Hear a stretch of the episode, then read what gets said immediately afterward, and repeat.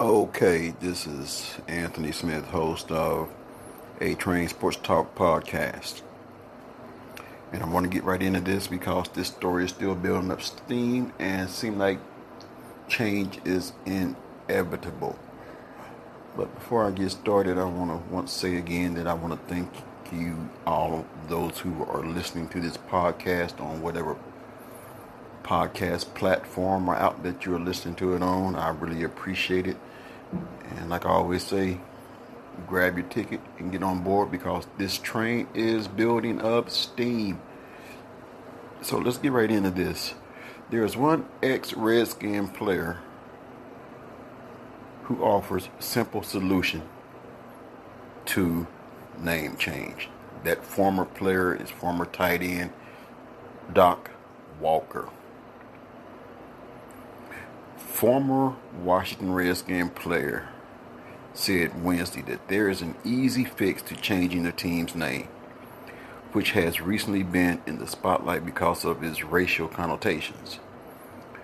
Doc Walker, a former tight end who played for Washington from 1981 to 1984, told NBC Sports Washington there's one name the team can go to right now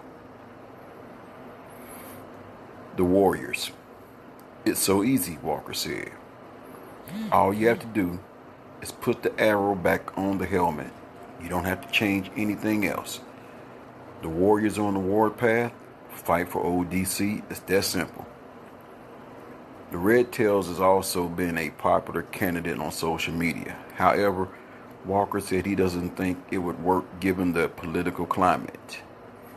I've heard red tails. I've learned about them. That was cool for me to learn, he said.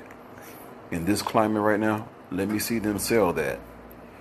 I just think that at some point you can't change and erase hundreds of years of neglect and racism in a month. It's just unrealistic that you can wipe everything clean with one swipe. It's going to be a struggle, but you have to get the process started. Regardless, Walker believes that changing the name is the right thing to do.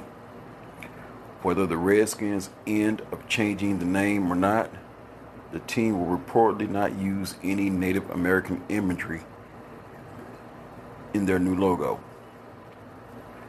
Big name retailers like Amazon, Walmart, and Target, as well as Nike and Dick's Sporting Goods, have removed Redskins merchandise from their website. Last week, FedEx, which holds the naming rights to the team's Maryland Stadium, formally requested a name change.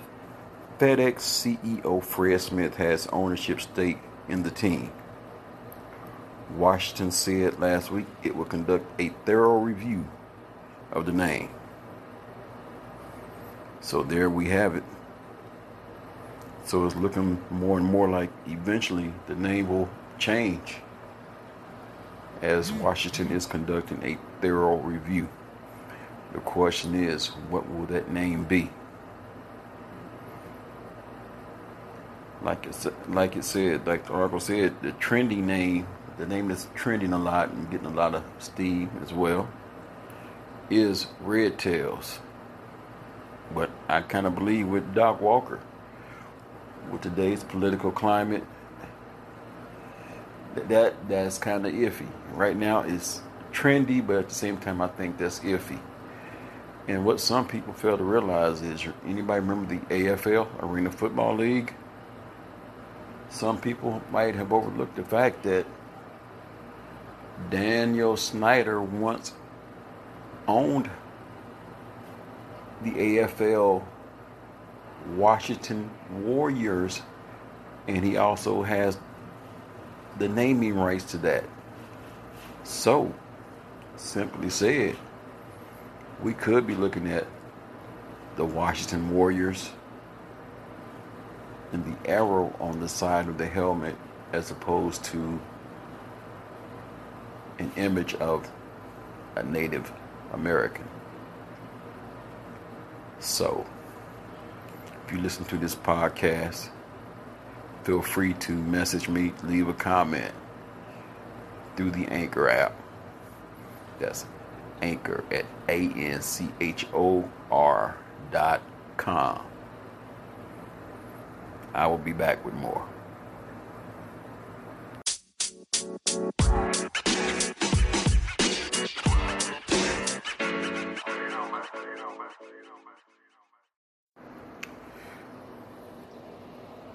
Now we look at another situation. David Lamont's ESPN job in jeopardy after slip up in race relations call. This coming in from the New York Post. During a passionate two hour ESPN college football conference call last month to discuss race following the death of George Floyd, there were riveting and emotional testimonies from on and off air people as hundreds listened. About a half hour in, as ESPN's Maria Taylor discussed the issue and her experience, a play by play man for the network, Dave Lamont, could be heard in the background, apparently thinking his phone was on mute.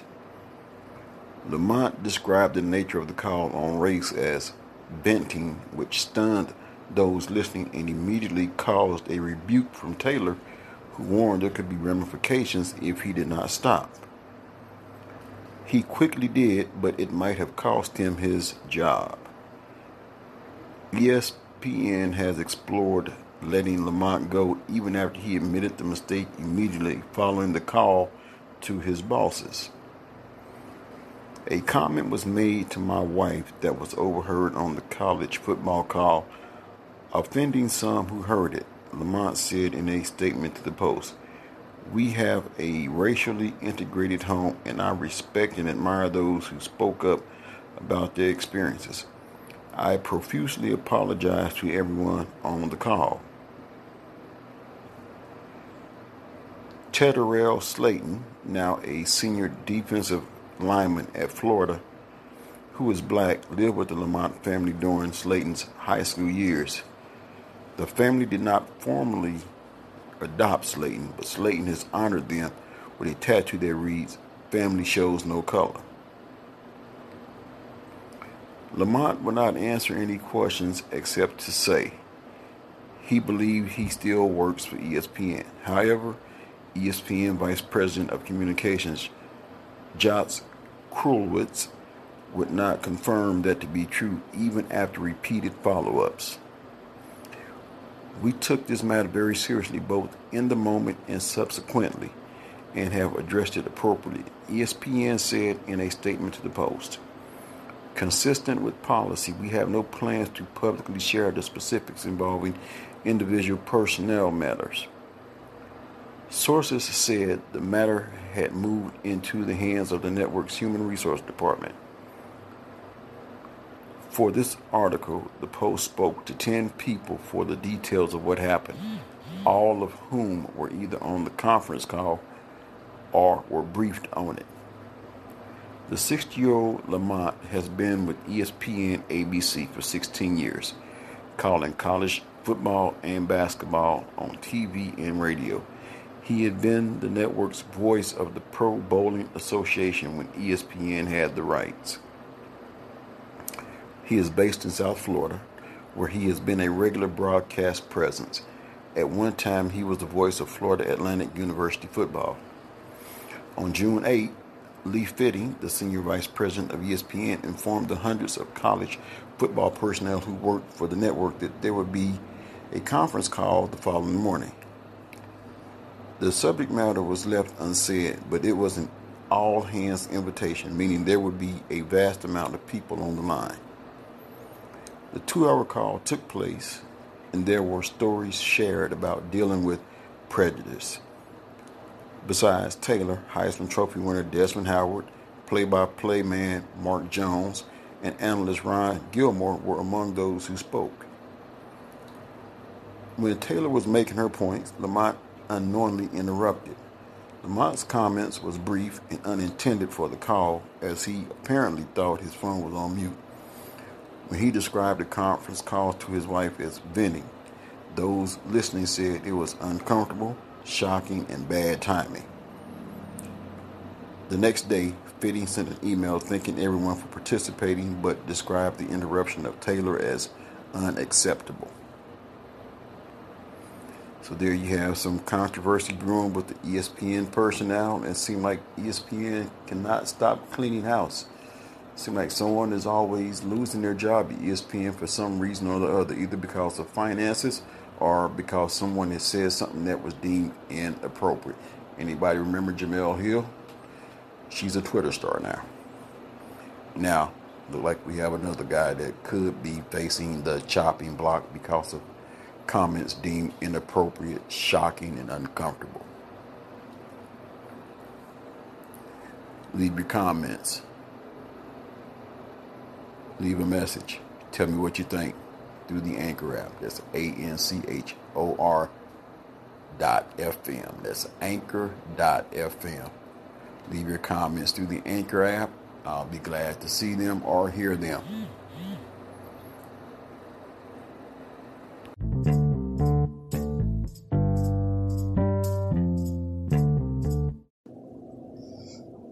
Okay, I'm back with you, and I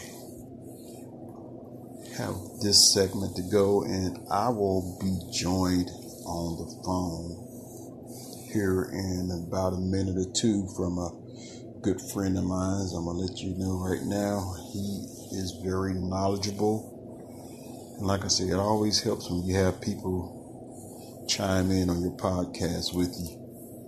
I used to sit in on his radio shows locally here in the Wichita area uh, in the evenings. That's how I got the name the A Train. Well, I got the name the A Train because on the morning show, there was a guy that would call in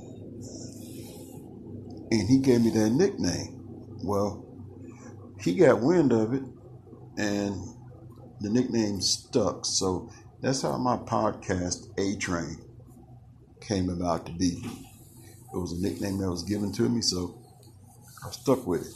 But uh, I will be getting a caller here, and we're going to talk about I don't know what we're going to talk about.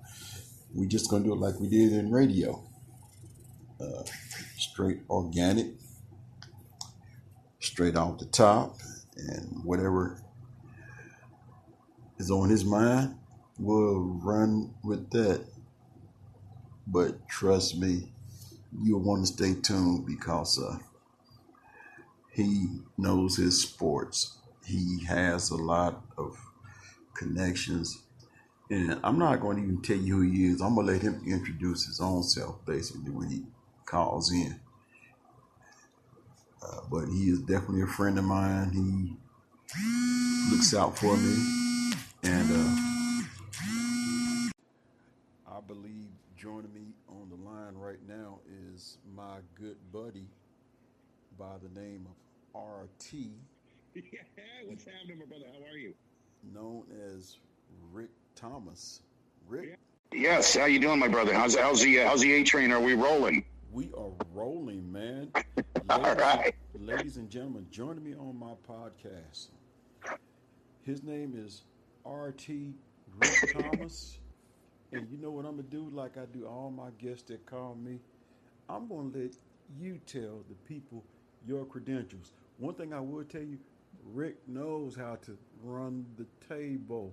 Uh, well, yeah. I mean, if you're referring to my podcast, running the table, which I've been doing for a while now. Also, I was actually uh, hosting running the table live on the air here in Wichita for about a well, better part of a year. You were on that show a few times, so you know I've been doing it for a minute. Doesn't mean I'm any better than anyone else, but you know we have a lot of fun with it. Exactly. So, Rick, one of the first things I want to ask you because you were a guy that was also in rock radio, as I call it, T95. Yeah, oh yeah, yeah, yeah. I was there for 19 years. I, I've done music and music intensive formats for the better part of 25 years. I was at T95 for 19. And it always amazes me because at that same station, you know, they have a agriculture guy doing. Well, he's really a sports guy doing agriculture. So, Yeah. what made you do the transition from music in the sports, and how long did you want to do sports talk radio? Oh, I've been wanting to do sports talk since I forever, forever, and I was just fortunate enough to get the opportunity. Um, you know, with with Steckline Communications, Greg and those guys were great in getting me that opportunity. So, you know, I've been wanting to do it long before I actually got the guy had the opportunity to do it. So, I mean, who doesn't love sports, man? How can you not? I can talk sports all day. You know this all day and all night. I could do this. You know that. So you know, and we've got the podcast up and going. There's some big things that are right around the corner with that. I can't get into right now. Right. But it's it's coming. It's coming. Trust me. Well, see what we're gonna do, y'all. Y'all don't know. I I informed Rick just a few minutes. I wanted to come on my podcast because he's a great friend of mine. Uh, has my back. As a matter of fact, if Rick could, he would take me wherever he wants to go. If Absolutely. If you Absolutely. You know that. You know the door is open with me. You know that. If you want to go, if he wanted to take me to Timbuktu. yeah. You know, there's some things coming. There's going to be some things that are coming. It's around the corner, my brother. Right. But let's let's look at the current affairs of sports as we see it today, because as much as we want to keep hope alive, we also have to look at the realistic of the the realism of it, because Stanford has cut out 11 programs, including wrestling. Um, it's it's tough right now. You you know the Ivy League, of course, calling everything off until January. Um, and you know the, I, I know I hear from you know people say, well, it's Ivy League though. That's not really a big football. Well, but it's a Division One program. You know they're Division One, and that means that a lot of other Division One conferences are going to start looking at those options as well, and it's it's tough. I hope that we do get a full college football season this year. If not full, at least give us eight or ten games would be great. The NFL same way. I don't know that we're going to get a full season. J.J. Watt came out yesterday saying he doesn't know that he's going to play he's he's not committing to it because of this obviously because of the coronavirus situation. And and it's tough because here's the thing. It's so easy as a fan. I go into it i mean it's easy for me to jump on that wagon and go come on guys just play ball. We well that's but there's a lot of selfishness there. When they have families they have children at home they have you know their wives they have they have to take all that into consideration.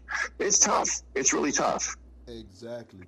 Now let's look at some other things here because i don't know if you've been keeping up with this but you know and I'm shifting around to a whole lot of different topics because I know okay. you can jump onto it.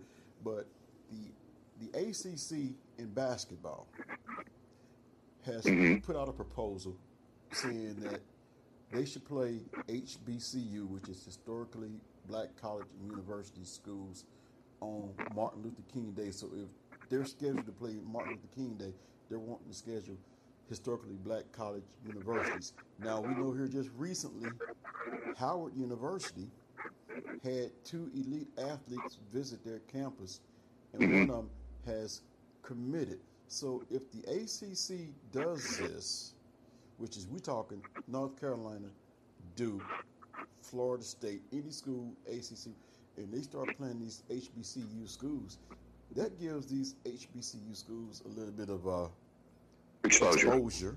Yeah, yeah, and I, I like the idea. I'm okay with it. Game for them then.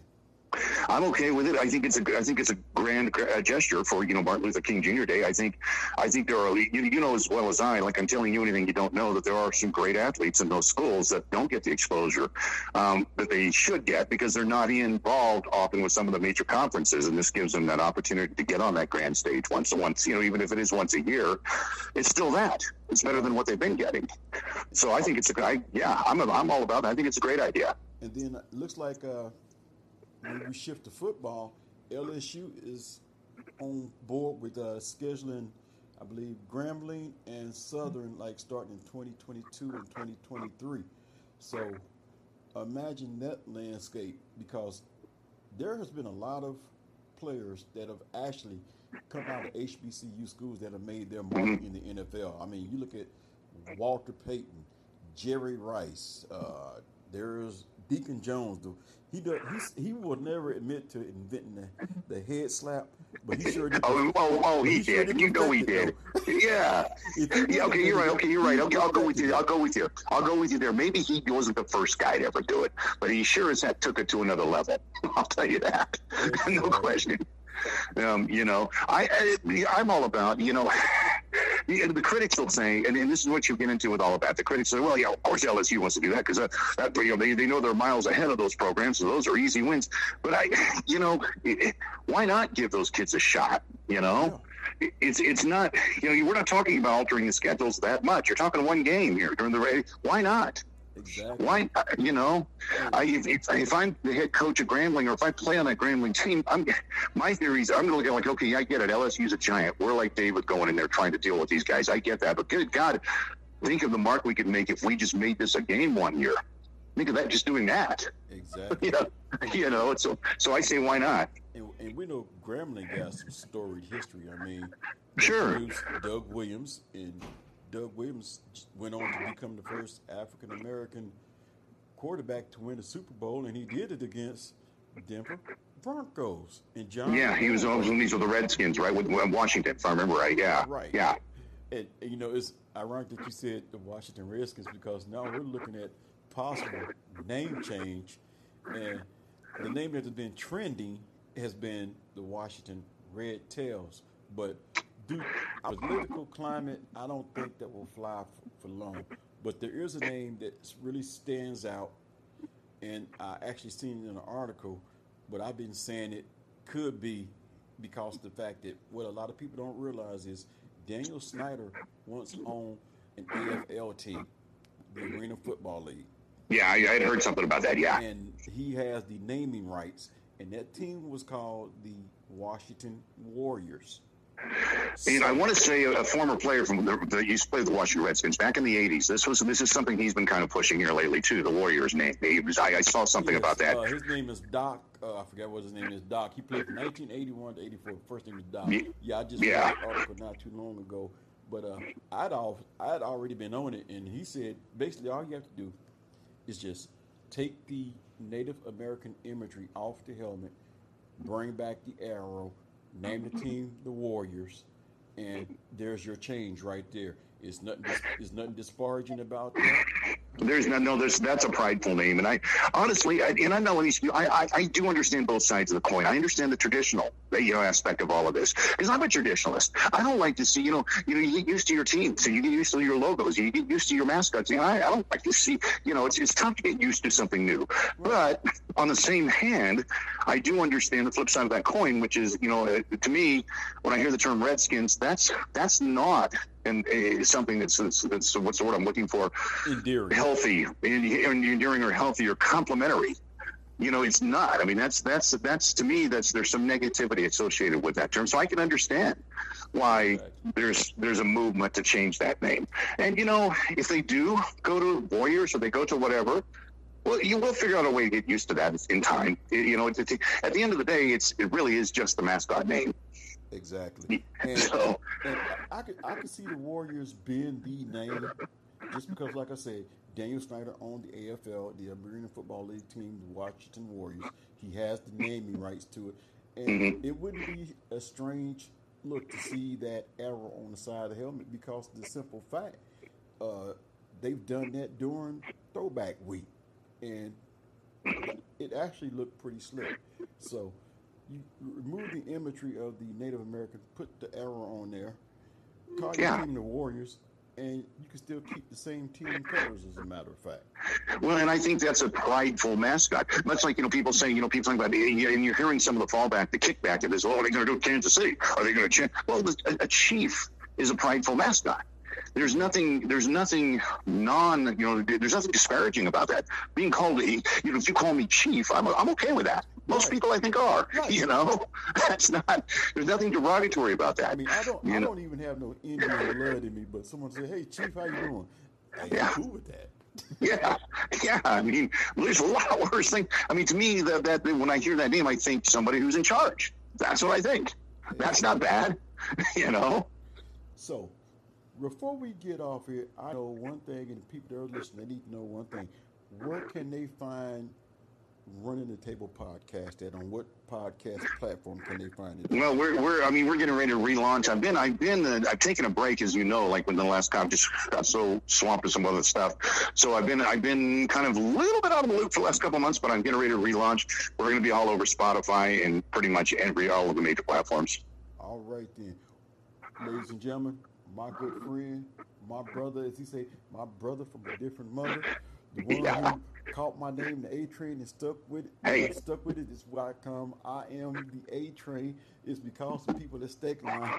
my friend Rick Thomas and running the table. It's, it, real, real, quick, like though, real quick, like before I go here, I got a question for you. I don't know if you've been following this. Zeke down in Dallas catching heat now. I don't know if you've been catching any of this. Apparently, there's reports coming out of training camps saying that he's not in the shape that he should be in. That he's slowed down a little bit. He's fallen out of the top three best running backs in the league, in a lot of these guys' opinion. Is there truth to that? And and I, can he do something about it at this point? Well, there was the deal where he had contracted COVID 19. Mm-hmm. And I saw that. You, you never know how people react when they get that news because now it's like COVID. I don't know how I really want to say this because it, it's almost as if COVID 19 is the new cancer. Yeah.